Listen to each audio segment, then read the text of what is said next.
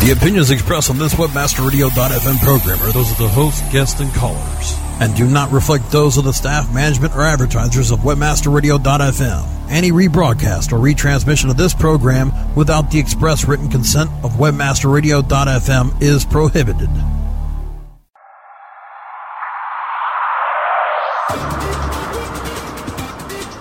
Welcome to LPO, Landing Page Optimization.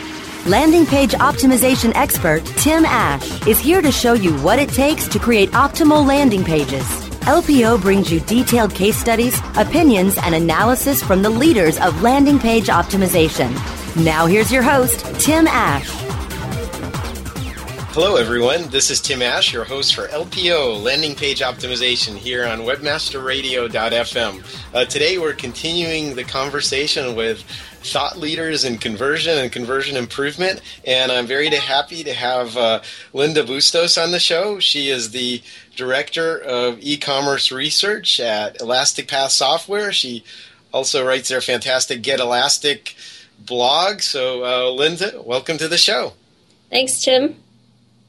Uh, well, th- thanks for being on. I uh, I know that you know just for the folks that are listening in, maybe you can uh, talk a little bit about what Elastic Path does and uh, you know what why you're interested in conversion. Well, uh, certainly as an e-commerce blogger, conversion rates are the number one thing on anyone's mind. Um, check out optimization and reducing abandonment rates are probably the number one thing you can do to actually improve sales and revenues and profits and keep everyone in business and happy for many years to come. So that's why, uh, you know, I, I definitely um, try to spend as much time as possible focusing on those areas. Okay, fantastic. Well, um, so we're talking that in an e-commerce setting. So from a just again, I'll, i guess I'll provide the background. Uh, Elastic Path is a, an e-commerce platform. It's used by a lot of large companies. Uh, do you also go down to kind of the mid-market and small business as well? Or? Well, we've actually recently, uh, within the last year or so, decided to hone down on uh, digital goods and telecommunications companies, software companies, digital publishers, because that's kind of what fits best with our product and also where we see the industry going. So mm-hmm. we do have um, we do have customers from various industries, including mid market, including retail, and you know that kind of thing. But um, but going ahead, we are basically uh, focusing on on one particular market. So the delivery of digital goods. So it could be anything from software to downloads to music, that kind of stuff, right? Yeah, we find that those types of industries and businesses, their requirements for e-commerce sites are slightly different. So they might need, you know, subscriptions and bundling and, and certain features which are really unique to to that type of a business. Well, let's talk about that uh, that distinction a little bit. What is the difference in you know, selling bits and selling atoms, as they used to say in the old days of the internet. You know, bits being information and atoms being hard physical goods. Why are they different? I mean, e-commerce is an e-commerce, isn't it? Well, we are seeing an explosion in the interest in digital goods. One of the things are actually the wealth of devices that we have now, right? Kindle ebook readers is totally disrupting the publishing industry. We've got downloads for movies and music. So we unfortunately saw some of the big movie rental companies going out of business, but it's just changing technology and changing consumer preferences. So what that opens up is actually quite an exciting area of growth in e-commerce, which is, you know, e-commerce is still growing. It's it's kind of at a mature level. It's growing in a couple points every year. But the digital goods sector is actually continuing to grow in double digit uh, points. So um, we're going to see people buying things online from their mobile and it's actually going to be downloading directly digital goods and, and those kind of things. So that's actually kind of where the puck is going in e-commerce and and it's not that it's that much different than buying uh, physical goods in terms of purchase process, but the business models and the way that you know the way that you actually receive and and goods are fulfilled are going to be different, and also people are going to be looking to new ways to actually buy and share the content that they own. Um, if, if okay. have, yeah. So, so let, us talk about that a little bit. So, um, you mentioned some things like uh, su- subscription models. Obviously, you don't buy most physical goods on a subscription. Um, then you also, I mean, to my mind, there's also a much higher potential for fraud when you're talking about downloadable uh, stuff. Uh, have you seen that as well?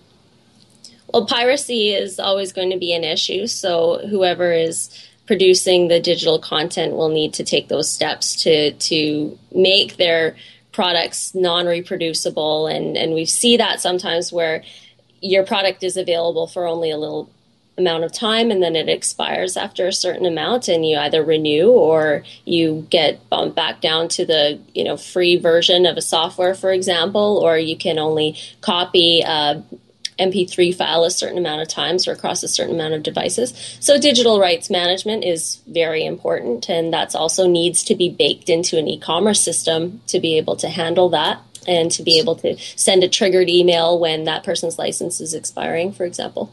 Okay, so so there's a perfect example. Let's say that uh, you know I bought something, and then let's say an ebook, I downloaded it, and then I say, well, I'm just going to kind of cancel it and charge back my um, you know transaction you actually have the ability through digital rights management to kind of pull the plug so that ebook becomes unreadable all of a sudden or unusable right yeah, and even beyond that, one of the new exciting things that Amazon is doing is they're playing around with a new type of licensing model where you could actually buy an ebook and then lend it to a friend for a certain amount of time. So you own the copy, but you transfer it to a friend's device for a certain amount of time, and you can't access that until they actually transfer it back to you. So it's just like lending a book in the real world, but it's all done digitally. Okay, so as long as there's only one copy floating around, you make it easy to, to move it, basically. Yeah. Okay. Well, that's so so kind of a completely different world, and uh, also it seems like uh, one of the nice things about digital goods is you, uh, in many cases, instantly have an international market. Are you having to take a lot of uh, cross cultural issues into account in, in your e-commerce platform? Well, I think that you know, it really depends on what digital product you're selling. I mean, the MP3 files are compatible pretty much around the world. Somewhere where you might get into some issues internationally is uh, sometimes there's taxes and and legal things that happen depending on where the digital content is located. So, for example, in the EU, there might be specific VAT tax applied on there or, or specific restrictions based okay, on so- trade agreements and stuff you know, like value added tax. Yeah, I just came back. We had the the inaugural conversion conference in Germany back in in uh, October of this year in Hamburg, and I know that the Germans are crazy about privacy rights and and uh, things like that. That uh, in the U.S. are are kind of a, you know, looked at in much different light. For example, a quarter million households in Germany opted out of Google Maps Street View uh, because they think that's spying on them. So, uh, do you see those kind of cultural sensitivities when it comes to uh, downloadable goods? Um, you know, that's an interesting story about the Google Maps. I haven't really heard of, of any cultural differences with the items themselves or with the software themselves. You might come across language and instructional and device compatibility issues. Um, if you might also come across payment issues. The people from different cultures, especially Germany, right? They're not as credit card indoctrinated as we are here in the West same with Asia and Brazil. They have different ways. Some countries they prefer to pay in installments, and that's very common. So you would need to adjust your checkout process to be able to process, um, you know, payments over three or four months installment time. So I see yeah, it more on the kind of, you know, on the payment side rather than the product itself. But that's a really interesting example of the Google Maps. Oh, well, very good. So uh, we're about to take a commercial break, and when we come back from our break, um, I want to explore a little bit more about uh, kind of the nuts and bolts of e-commerce conversion with you. This is your host Tim Ash for LPO Landing Page Optimization, and we'll be back after a short word from our sponsors. More LPO Landing Page Optimization in just a moment. Our clients have earned over $1 billion now it's your turn. With over 20,000 products to promote across a huge variety of niches, ClickBank provides countless ways for any affiliate to make money. You can promote any product immediately. No contracts required. Looking for recurring commissions? Upsell products? ClickBank's got them. And best of all, you can make up to 75% commissions. Ready to become the next ClickBank success story? Sign up now for free at clickbank.com. Oh, yeah. My day is done. Time for happy hour. You're already done for the day? Yeah, because I use certifiedknowledge.org. Their PPC tools literally save me hours every day. How do you keep on top of all of Google's new features? Easy. With Certified Knowledge, their interactive learning modules keep me up to date. And if there's something I don't know, I can watch their video lessons without having to hunt around the Google Help files. Great. I'm ready to expand my knowledge.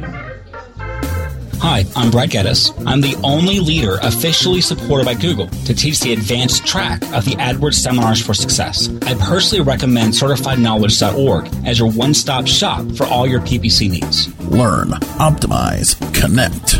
Be smart. Go to CertifiedKnowledge.org now. Celebrating the best in online advertising.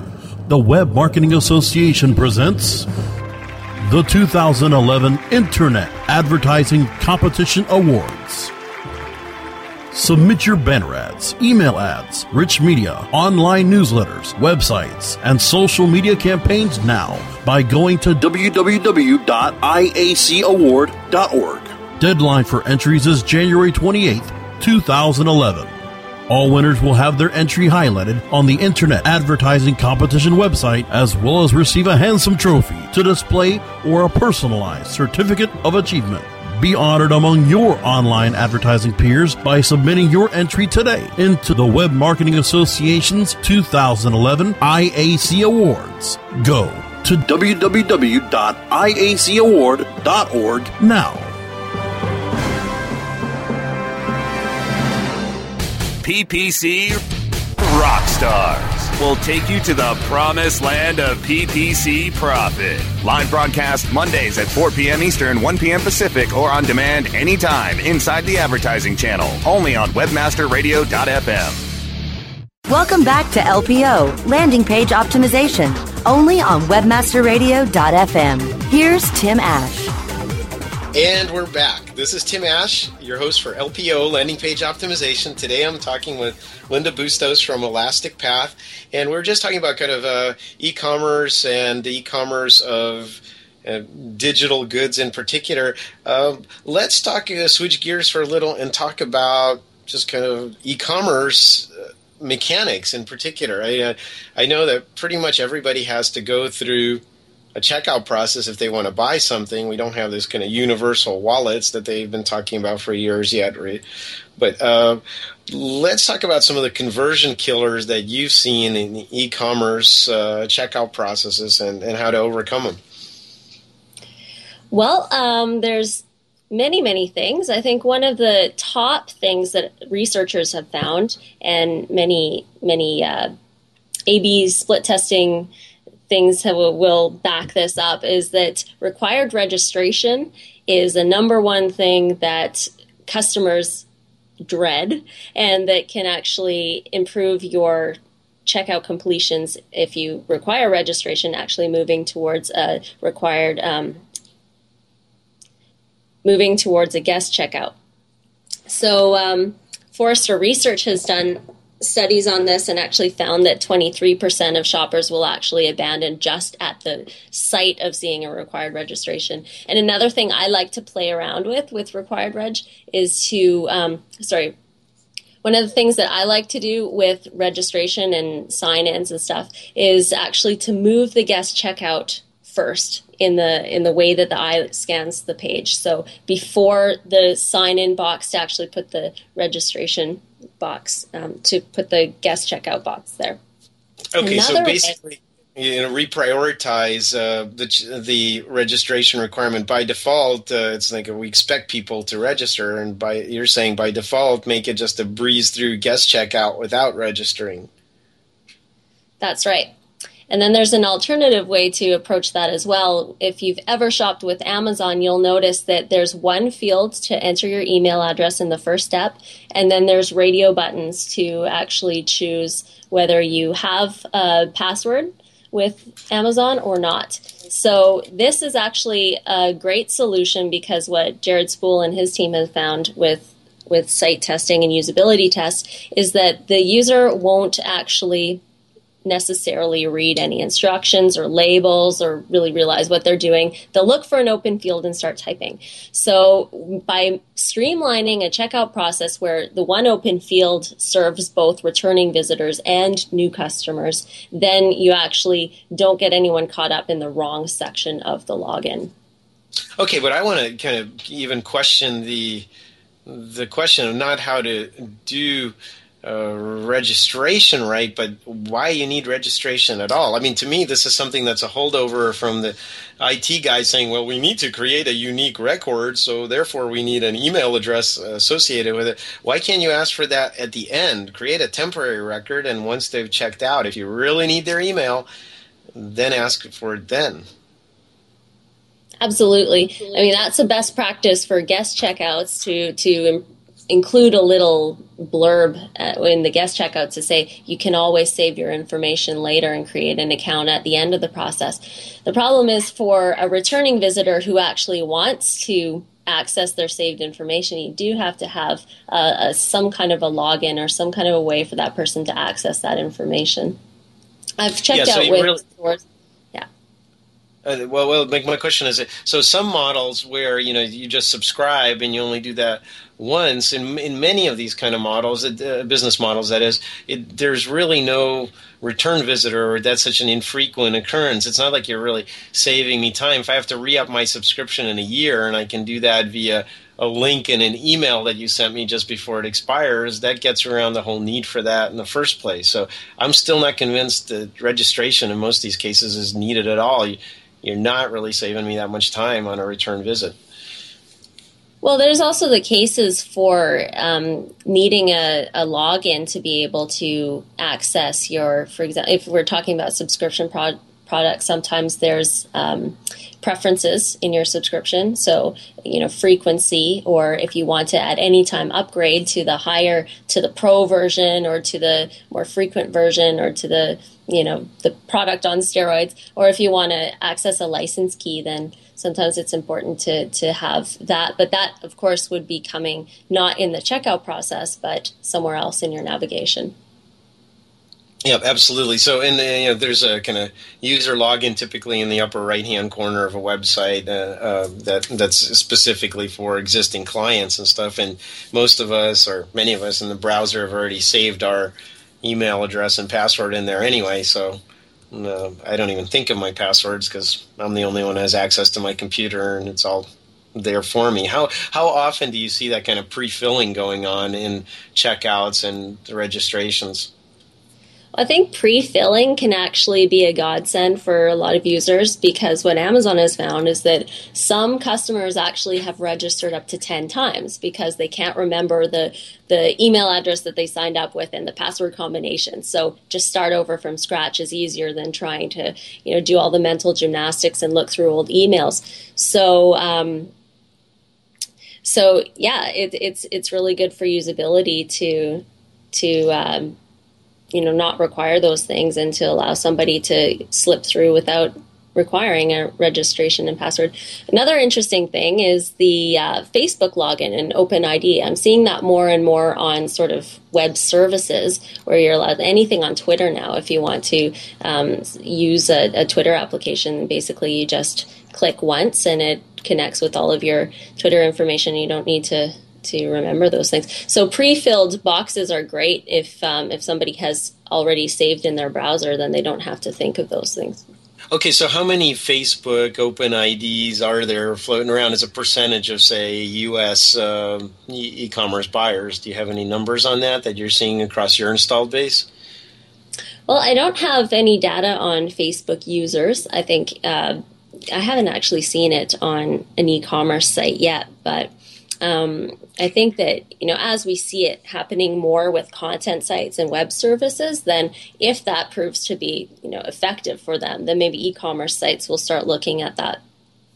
Okay, so really, what we're talking about is uh, Facebook's F8 Open Social Initiative. You know, when you come up, to, come to a website and it says, "Hey, would you like us to share your Facebook information so we can personalize the experience?" And if you say yes, they can automatically pull in all of your Facebook related stuff. So it kind of logs you into their website and shares personal information with the website at the same time.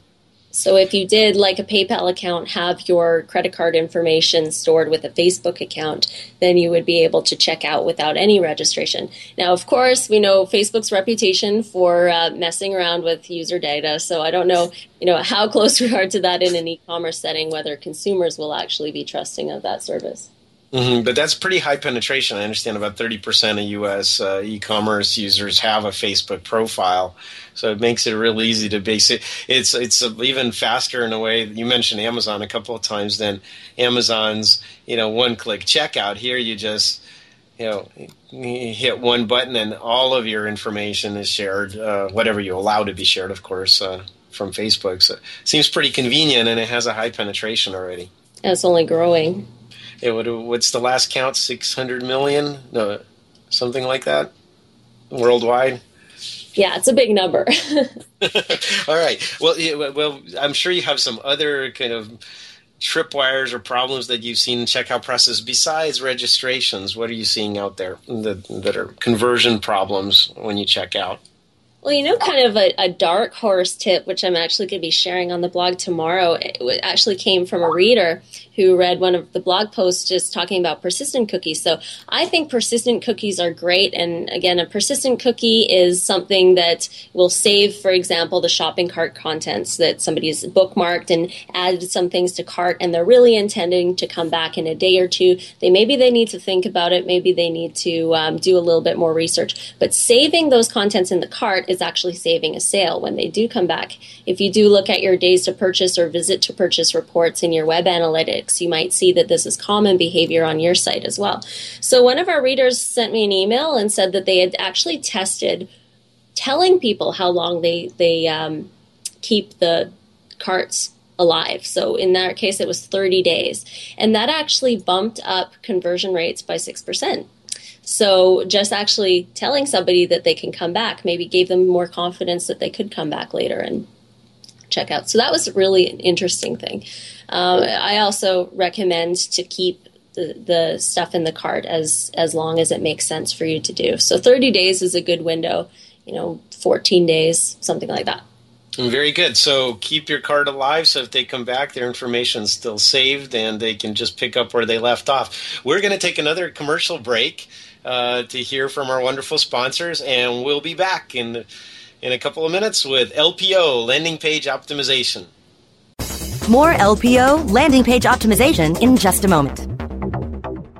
Hey, this is Danny Sullivan to talk to you about Bruce Clay Incorporated. They've made Inc. magazine's list of growing private businesses and have exhibited and sponsored at my conferences since the very beginning. You've seen their search engine relationship chart or you've read their SEO code of ethics, so you know they're SEO experts. But did you know they can help you with PPC, web analytics, web design, marketing strategy, promotion, and branding? Yep, get everything you need for success in the online marketplace. You can check it out from the professionals at Bruce Clay Incorporated. For over 10 years with offices worldwide, they've got the answers you need. Check them out today today at bruceclay.com.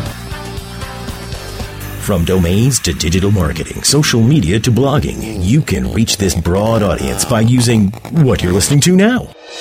Reach the thousands of internet marketers that download and listen live to the premier on-air and on-demand podcast network, webmasterradio.fm with the Internet Marketing Channel. Our ad campaigns are fully integrated with multiple avenues of exposure, from slick, effective 30-second commercials to detailed, informative 30-minute town hall meetings. Expose your products and services to listeners and podcasters of not just shows like Market Edge and Domain Masters, but anyone looking for ways to market their business with your product. Contact sales at webmasterradio.fm to find out more.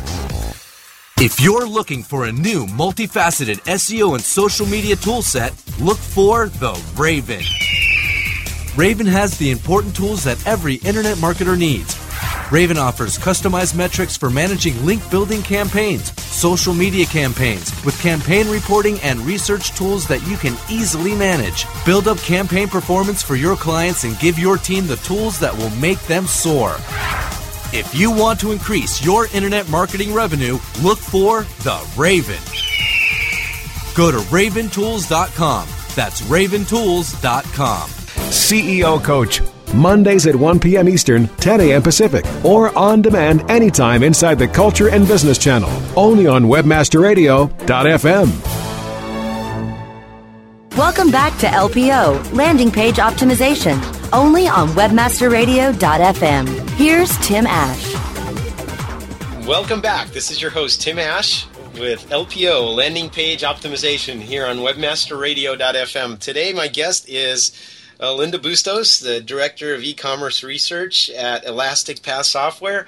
Uh, Linda also has something in common with me. We're, we're both just so heads down uh, about all this e-commerce and internet marketing stuff that we don't even know what's going on in the quote unquote real world. Uh, what was it you shared with me earlier, Linda?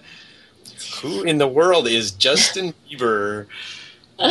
yeah, I had a Twitter conversation with a few people uh, the other day because Google released its top 10 you know searches of the year and about five of them i couldn't identify. And one of them i could identify justin bieber but uh, i actually did have to very recently google who he was because i kept hearing this name and i had no clue. So I, I, feel you know kind of old and out of touch with pop culture and and digital life. Oh boy you feel old uh, no it's uh yeah, I, I, you know, I've heard the name. I, I might have even heard some of his songs, but I couldn't tell you. Well, I guess I know he's a singer, but uh, one of those like teeny bopper kind of singers. But uh, I don't know that I could identify one if I heard it. Um, oh well, I guess we'll just have to keep working twenty four seven on e-commerce and improving conversion rates and making the world a better place that way. That's right. I think it's okay to be ignorant of some things. yes, there's not enough room in my head. Something falls out of my left ear every time I put something new in. Um, all right, well let's uh, let's keep talking about kind of conversion killers in the checkout process. Uh, what else are you seeing out there that uh, hopefully you're warning your clients against doing? Well, one of the first things that we look at is actually web performance and page load speed, not just on the home page, but also in the checkout process, because customers don't differentiate between homepage, you know, tolerance for page loads and anywhere else on your site. And in fact, the uh, the cart and the checkout process because of the server calls it has to make because of connecting to payment gateways and stuff like that can actually be the biggest bottleneck and the biggest place where um, where the user gets frustrated in waiting. And actually Forrester research again I keep citing Forrester but they put out some really great stuff and they did some research on what is the perceived you know time limit that customers will bear waiting and it was actually two seconds. So it's not even if your page loads faster than two sp- seconds it's if they feel like they're waiting two seconds. So any improvement that you can make on the technical side of getting those page loads faster whether that's you know caching your content in, in several locations around the world using a service like Ac- akamai or a content delivery network or something like that uh, it's really important to um, not just test that in the city that you're living and everyone's working at, but also at, at, the places where you're getting a lot of orders from because sometimes the, the performance can be delayed the further away from your server you are. Okay, so our attention spans are short. We expect it now. High bandwidth is here. So uh, usually it's not page load times aren't based on the size of your page unless you're streaming media or something. But what you're talking about is that there's some inevitable delays built into e-commerce like reaching out to third parties and like Visa and payment gateways, waiting for them.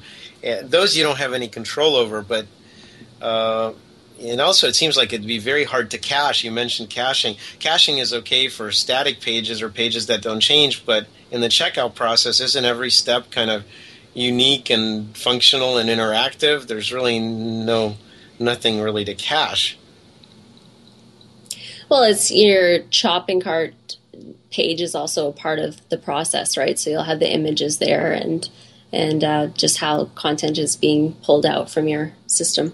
Yeah, absolutely. So, content delivery networks or CDNs are really critical. Like you say, you, uh, your clients are all over the world, and so your servers have to be as well. And so, what CDNs do is they kind of put it out there in many places on the internet, and so the closest one gets the call for the page. Uh, any other thoughts or tips on uh, improving conversion uh, through the checkout process? Well, um, there's another thing inside the the checkout process, you'll want to look through your funnel reports in Google Analytics or whatever analytics package that you're using and try to identify the page with the most drop off and start there with the optimization. So you might find that that's actually a page that has a form. So form web form optimization is is you know a great place to get some gains and and what we always try and do is look through the forms and see a couple things. Number one, are there any fields that you can sacrifice?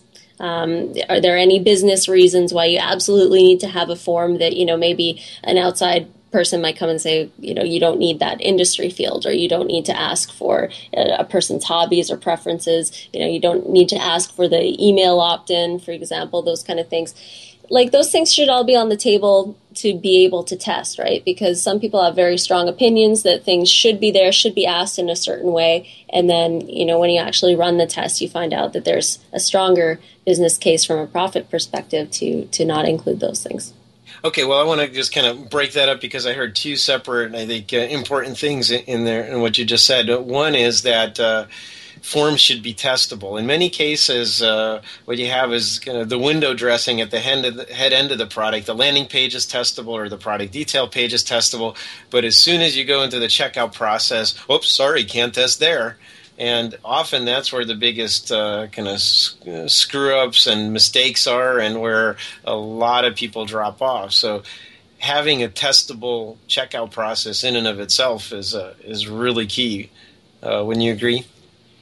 I agree, and it is unfortunate sometimes when there's a you know a, a, checkout provider that you're using like a third party, and you know those things are untouchable or they're difficult to use. So um, you know, you do what you can. If you can't test the forms, then test around the forms. But uh, you know, the, sometimes you can play with labels, right? And just what you decide to to label things to make things more clear, or um, the order that things are presented.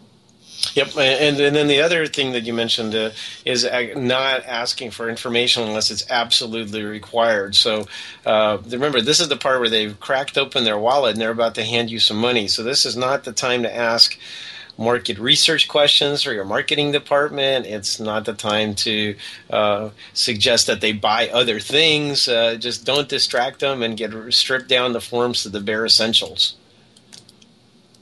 Absolutely.